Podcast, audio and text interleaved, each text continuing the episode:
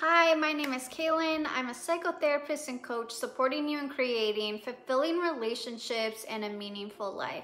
So, today I'm going to be discussing five common causes for breakups. So, I'm just going to dive right into it. So, one, your values and morals are just not aligned. So, if you don't have shared values and morals, you may end up being very disappointed. So, this can end up creating a lot of resentment in a relationship, which can end up causing a breakup. So, for instance, you might value family and marriage and want to have a family of your own and get married one day. Uh, so if you're looking for something really serious and want all these things, it's really important for you to discuss how your partner feels about marriage and kids. If that's again what you want one day before entering into a serious relationship so you don't end up wasting each other's time. the only time. person that is going to be scared of these questions is someone that doesn't want the same things as you, doesn't really know what they want, or is really just afraid of long-term commitment. So overall, before entering into a serious relationship, really ask what um, their values and morals are and really pay attention to their actions to see if that's if it's aligned with their words and it's aligned with your morals and values. Two, so the next one is your personality needs are just very different. Now, we don't have to have all of the same personality needs, but we do need to have at least one or two that are similar. So, what are personality needs? So, it's usually what you think the most about, what motivates you, what you're really interested in.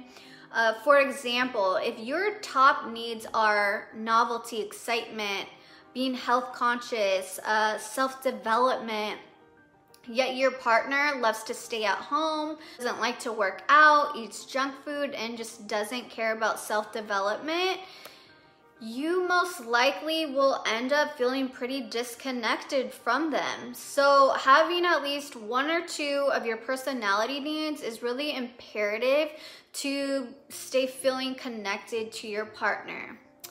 So, the next one is three unhealthy communication styles are known as the four horsemen. You might have heard of it before.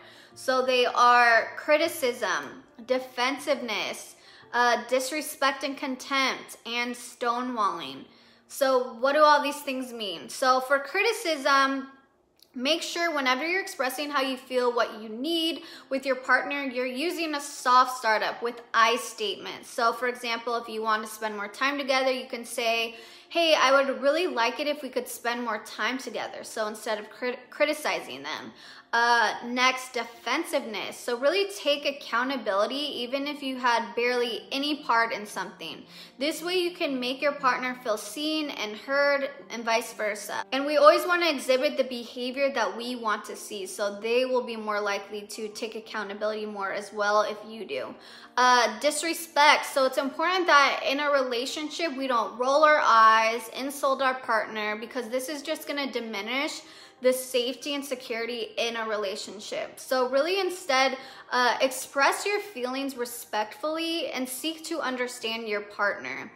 So, the last one is stonewalling. So, we all need space at times, but it's really important not to just go silent on your partner and leave them hanging. So maybe you just had a disagreement and need time to reflect, um, emotionally regulate. So instead of just going silent, uh, you can say, Hey, I really need some time to think, um, and I'll call you later tonight. Or if you guys live together, you can say, Hey, I'm going into the room, um, and I'll be ready to talk in about 30 minutes after I gather my thoughts. So, really letting them know when you're going to be coming back to the conversation. Next one is not understanding each other's love language. This can definitely lead to a breakup. So, we all experience love differently. So, if we just give love the way we want to be loved, our partner might not feel loved if it's not their love language. So it's really important to discuss what each other's love languages are. So there's five different love languages. So I'll just review them uh, briefly. So The first one is words of affirmation. So this is expressing appreciation, giving words of encouragement. Uh, two, the next one is physical touch. So this can be nonverbal body language and touch. Three is receiving gifts, so putting really thought into a gift. Uh, four is quality time, so one-on-one uninter uninterrupted time. And five is acts of service, so helping and supporting uh, through action. And so there's actually a free quiz online if you want to better understand your love language, and it's at fivelovelanguages.com. So the last one is five. So this can really make a relationship end up falling apart is if you don't make time for each other or invest in the relationship.